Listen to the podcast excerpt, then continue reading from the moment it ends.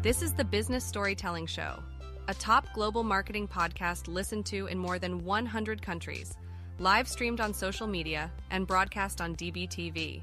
Christoph Trapp chats with industry leaders to help your company tell better business stories. Here's today's episode.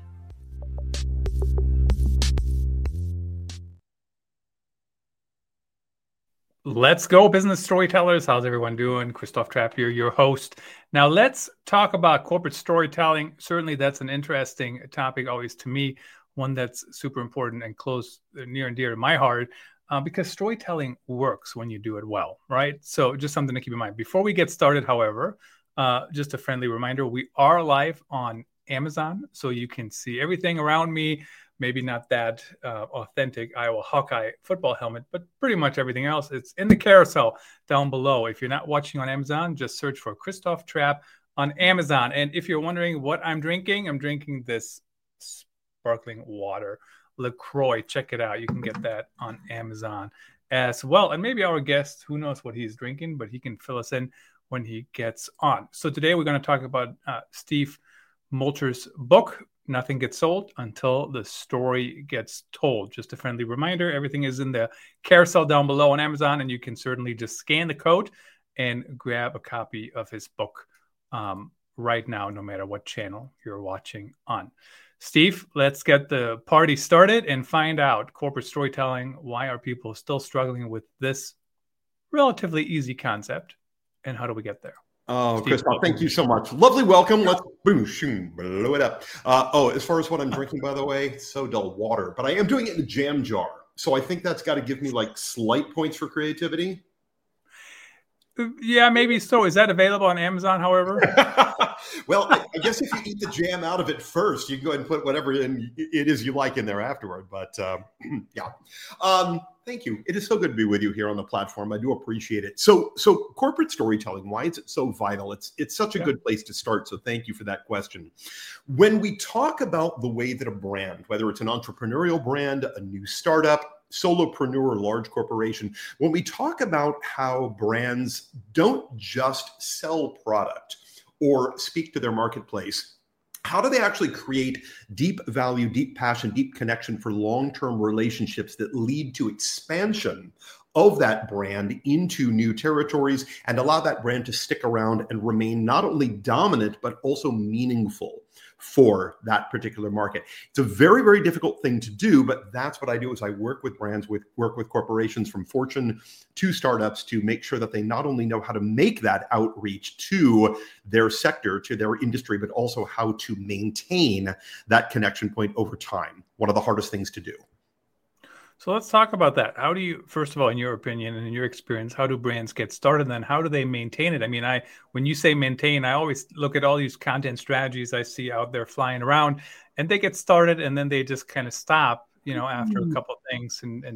And certainly that's not the way you do it. I mean, this is episode, I don't know, whatever it was, 610. So certainly, we're way above average already on this show. The average podcast, I think, has like 7 episodes. And then people wonder why it's not working. Well, it's not working because you only did 7 episodes. That's basically it. So I think you've done 100 times response. I always say that the hardest customers, the hardest clients that I work with are the clients that are the most established, that have been around the longest, and are the largest, because they have expertise. And I always say that expertise is a real restriction or a barrier in many instances to good winning communication. So if we think about it from the startup perspective, if you are an entrepreneur, a solopreneur, a small team, it's all you, right? You are the one who has to not only get this thing off the ground, you have to create the vision to fill that gap in the marketplace, to come up with whatever the strategy, the service, the solution, the capability that is going to feed the market and fill that particular gap. And you've got this phenomenal head of steam. And then you, on your own or with partners, you go out, you find investors, and everybody gets together and is very, very excited to drive to launch. And then post-launch, you're again working with those initial customers and trying to build the brand. And then what happens, like you said, a year later, 2 years later, it all starts to fall off. And the question is, why does it fall off? And I believe the answer is because the entrepreneur tends to lose the corporate story in favor of the finance. Now it becomes, how do we scale? How do we grow? How do we make sure that the money flows in the door? How do we serve our board of directors best? How do we serve our shareholders? And when that happens, typically the communication lines with the industry, with the customer itself, tends to suffer. So the hardest people to do is go in the door with customers that have been around for a long time. Some of my biggest are Cisco, HP, Bayer, Heidelberg, Reva Group, Lufthansa, folks like this who have been around for such a long time. And I have to pull them back to their roots and say, okay, remember why this thing started. What were you so excited about? Or if your founder is no longer around, if it's been a lot of trade and changeover in leadership or ELT since then, how do we get back to those core tenets, those core structures that were based in the human personal experience before they were based in the corporate experience? And if you can get back to that story, that is what becomes your winning corporate story that then leads to success both for you and for your clients.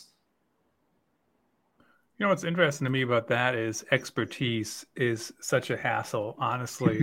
I was just talking to somebody the other day and I said, there was this company I noticed, and it seems to me that they're always looking for a marketing director, like all the time. And I'm like, why are they looking for a marketing director all the time? Like, you know, at some point you would think they would find somebody who, you know, fits what they're looking for, and they are going to stick with that person for a little while. And I get it. People don't stick around in jobs for 30 years anymore. Not anymore. I can't blame them. There's no pensions in most companies, so why would they?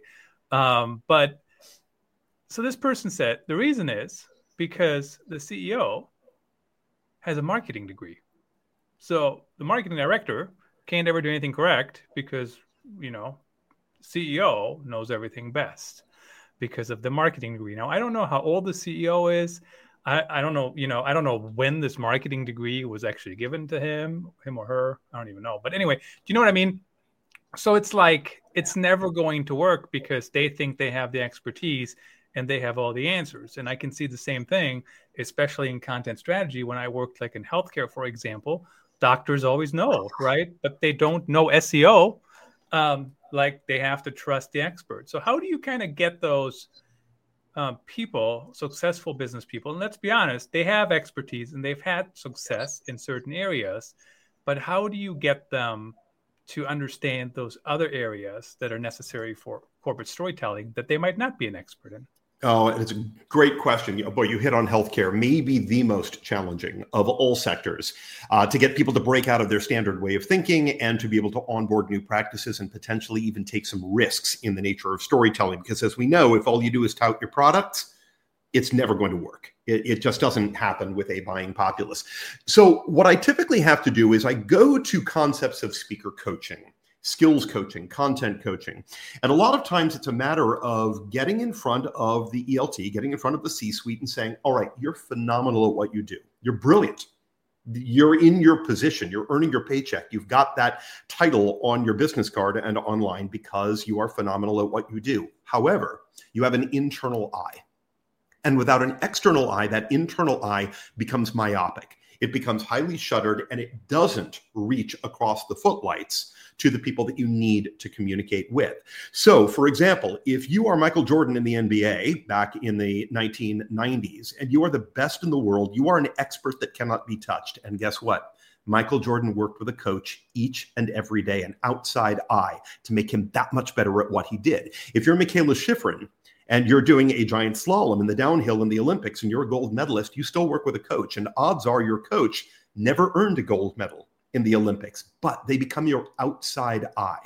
They become that additional leverage point that says, is the story that we're telling the story that our audience, our sector, our industry, our buyer actually wants and needs to hear? And usually that's where the disconnect takes place. So as you said, if the CEO is trying to control what the CMO is doing, that CMO is not going to stick around very long. There has to be that level of trust and credibility that lets each person do their job and become the outside eye for one another. So typically the person who hires me to come in the door is a new CMO, somebody who has just arrived within a corporation that says, all right, we have been marketing and strategizing either the same way for too long, or we're no longer listening to our market and what they're demanding from us. We're too busy telling our own story to tell the story that they prefer that we tell, or we've reached a point of stagnation. And before we climb the next hill, we've got to alter the nature of our methodologies of communication. That's when they bring me in the door. And the first thing I have to do is figure out, where's the obstacle? Who is the person who is so set in their ways that they're not willing to take the risk? And a lot of time it comes from corporate and from legal, not necessarily from the individual who wants to make cool things happen. I work with VPs all the time who really want to push some boundaries and be better, more solid communicators for their brands, but corporate won't let them and legal stagnates them. And all of a sudden, it sucks all the life and the creativity out of that VP, and they're stuck telling the exact same corporate story that they've been telling for so long that's created the stagnation. So busting out of it is hard, but the moment it happens, the results are incredible. They're immediate, they're empowering, and they're provable. You know, when you just mentioned that, I was thinking about the Marketing Artificial Intelligence Conference is going on right now in Cleveland. Maybe it's done today. Today is Friday. Hard to keep track of the days anymore, honestly. But and one thing that they were reporting out on LinkedIn is, whoa, something just fell down. Did you see that? What did you do? Oh, was it the helmet? No, not my helmet, but I should have worn the helmet. So one of my sound panels from the ceiling just fell right on my head, but I think I'm okay. A whole lot more exciting. I don't see any marks. I think you got away clean. I got away clean, but that is the first on a live episode of sound panel. I still recommend took sound panels. 610 episodes for something to fall on you. We've broken the mold. You know, and I do still recommend these sound panels and FYI on Amazon. They are in the carousel.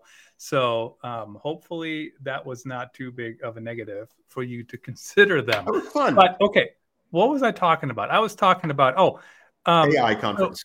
AI conference. So what they were saying is that a lot of marketers, they're interested. They want to try AI. They want to use it. And I use AI, but of course I'm on a relatively small team, right? So I haven't run it by legal or anything like that, but they're saying the biggest problem is the security, and the companies are saying you need to show us that it's secure before we can even allow it to be used. So they're saying, so all these companies are launching there's a new AI company or 10 every single day, and they can't use them because they don't know what the security protocol is. So just something to keep in mind. You know, you have to work with those people, but how do we do that? And so in this segment, let's talk about how do we work with legal or the CFO or whoever to make sure they understand what it is that marketing and corporate storytelling is doing. And then maybe at the next segment after that, let's circle back to the training. I was watching the quarterbacks, and of course, those are the best quarterbacks in the world. And they're still they practice and learn more in a week than some people work. Absolutely. So security is actually a really interesting way to go in the door. As I mentioned before, one of my biggest and longest term clients is Cisco. I've worked with them for years, and they have a baseline structure that says, if it's connected, it's secure. That story alone creates differentiation from the story that led up until, let's say, pre-pandemic, 2018, 2019. When you've got siloed capabilities, when everything is working in proprietary methodologies and they don't speak with one another, everything has to be secured independently on its own. It's a tough sell. You go to your finance team, you go to your CFO, and you say, I would like to implement a new capability within the organization. And they say, okay, how do you guarantee safety and security? And they say plugins, right? We're just going to adapt it into everything that we already have. And we are going to assume that our current security infrastructure is going to also protect the new onboarded capability. And immediately the CFO is going to say, absolutely not. It doesn't work that way. Those are the old days. Putting up a firewall doesn't do the job for us anymore like we used to. What do we need? We need a comprehensive story, an all-encompassing story that says, the moment we plug it in, it's guaranteed and assured security. Hard to do, absolutely. But the story that IT director, for example, takes to the CFO, takes to the CMO, if they're going to cross over these capabilities, they're going to talk about something at the same time that they implement something. Now we have to create a consistent story that assures everybody in the room that this is the right way to go. That ultimately is corporate storytelling. So when we talk about an audience, right? An audience can be an audience of one. Right now, I'm speaking, you're listening, you're my audience. A moment ago, you were speaking, I was listening, I was your audience. a one-to-one engagement. Whether it's that or you're standing on a keynote stage in front of an arena full of 10,000 people, the goals and the targets are the same. How do I put you at ease, develop trust, credibility, establish a connection point that says we speak the same language, we understand, we respect one another, but then also get us both moving toward a goal, toward a destination. And let's say your destination within your organization is onboarding a new network infrastructure or a new multi-cloud capability. And your goal is not only to get that done, but in order to get it done, you have to assure everybody that it's secure in its connection. Poof. Corporate storytelling. You have to be able to make the argument, make the case solidly structured, personal, human, connective to get everybody comfortable to then give you the thumbs up as the IT director and move forward with your network installation and purchase the way you want it to go. And when you put all those pieces together, now a corporate story helps you not only in marketing your product, but also in allowing yourself and your team to implement the capabilities that you believe in deepest. The better your story, the more likely that's going to result in a thumbs up, a positive, a yes, go forward and make it happen. I'm always baffled by the whole, not to go down the security rabbit hole too much longer here, but I think it's so baffling to me anyways, like the security, everything is cloud-based anyways. I mean, like I haven't worked in a company where something was for a lot of companies, but I've been in a company where they had on-site anything, on-site servers or whatever. But how about like on the financial side? How do you sell corporate storytelling to the people that look at the numbers, right? Because, there is value. Otherwise, nobody in the world would do marketing if it didn't work. But it's a lot easier to prove the exact value of one salesperson, right? This salesperson sold this much, so this is how much revenue they brought in. But how do you do that when you have an omni-channel corporate storytelling strategy? How do you prove that it's helping? That is such a fantastic question. I'm going to sort of go on a slight sidetrack that's going to lead us to a good answer to that question. The first core step in successful corporate storytelling is to understand the nature of human onboarding of new information and of data. It's set in a hierarchy, and most people, when they market, when they speak to one another, they don't really understand the nature of the hierarchy and they flip it on its head. So here is the traditional hierarchy. All of us are bombarded by about 10,000 bits of stimuli each and every day. From the moment we awake to the moment we go to sleep, they cascade onto us, and we don't have the bandwidth. The smartest person in the room doesn't have the bandwidth to process them. So we make knee-jerk responses to those bits of stimuli, and we bin them in our brains. We bin them as high value, medium value, low value, and no value. And 98% of everything goes straight into the low value or the no value bin. It's why most marketing and most sales communications tend to fail. They don't result in what we want them to result in. But in order to get into that high value bin, which is what we're all hoping to do, whether we're speaking in public or communicating with a superior or with a colleague or meeting somebody new within the industry, like you and I are doing right now, the way we get in that high value bin is we understand the nature of the hierarchy of onboarding new information. And that hierarchy goes, number one, we process everything on a human level first. Do we like it? Does it align with our morals, our foundation, our standards, what we believe is most important in life? Do we look at that and say, yeah, that makes sense to me, that connects with me, I like it, and therefore I'm going to give it serious consideration. Hierarchy level two is we process as consumers. So now that I know it, understand it, recognize it, approve of it, would I buy it?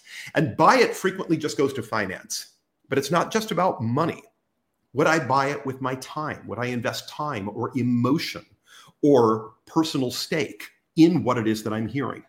So number two, we process as consumers. And our third level of hierarchy is we process as employees, members of our organization. Would it fit for my brand, for my company, for my team, for my business unit? But before it gets to that point, it has to process through the human and the consumer hierarchy. And most market messaging flips that upside down. We start by marketing to the brand, to the business, to the buyer, the employee. But unfortunately, if it hasn't passed the hierarchies of the personal and the consumer first, it's never going to even make it in the door as a buyer on an employee level. So always keep that strategy in mind. Human first, consumer second, employee third. So now, to answer your question directly, let's say we're talking in finance. It's very hard for a bank or for an investment firm to be able to market on those levels because the human tack is very difficult for finance people. They think in terms of dollars, metrics, data, points, and KPIs. The problem is a number without a story to back that number up quickly loses meaning. And when we talk numbers of finance only, this sales guy is our most effective sales guy. He's closed this many sales. We command this much market share within our industry. These are the corporations that trust us and work with us because of what we do for them. And here are the numbers to prove it. The number goes in one ear and out the other. And the reason is whatever our company offers to the market, our competitors have their numbers, their KPIs, their data points, their metrics that say that they are, in fact, the best in the industry. And so do their competitors. So when we compare numbers to numbers to numbers, the consumer, the buyer, gets confused. If everybody is the best, then clearly nobody is the best. And therefore, I'm not going to make my investment based on the numbers or my purchase based on the numbers or the data points. I'm going to make it based on who I like the most, who I trust, who I find the most credible.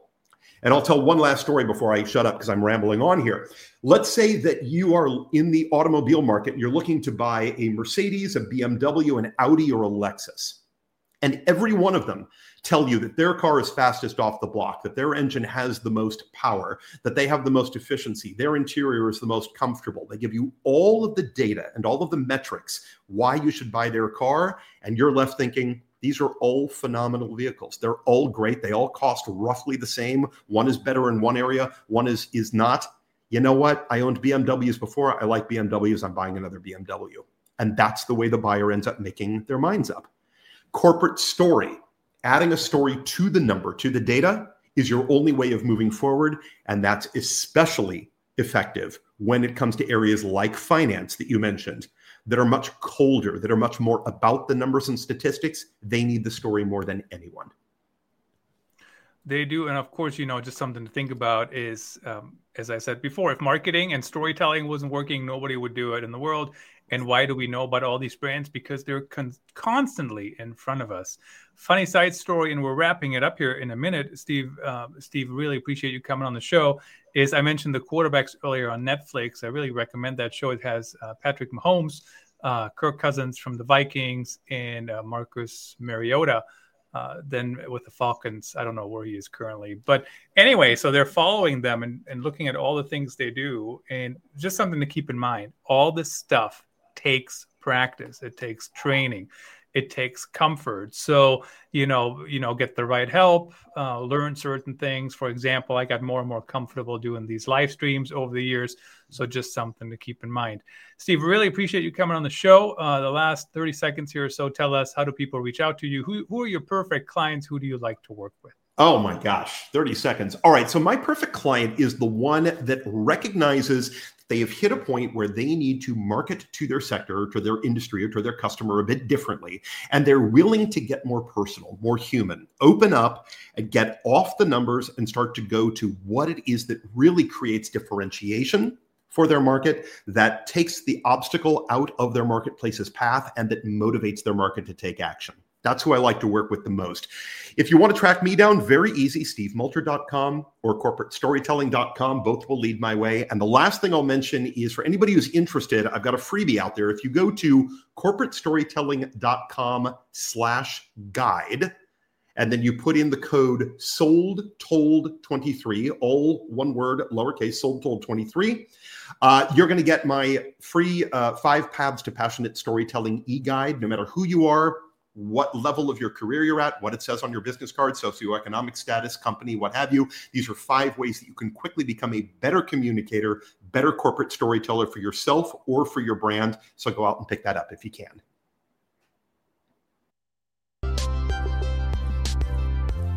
Thanks for tuning in. Please rate and review The Business Storytelling Show on your favorite podcast platform and subscribe so you don't miss the next episode. See you then.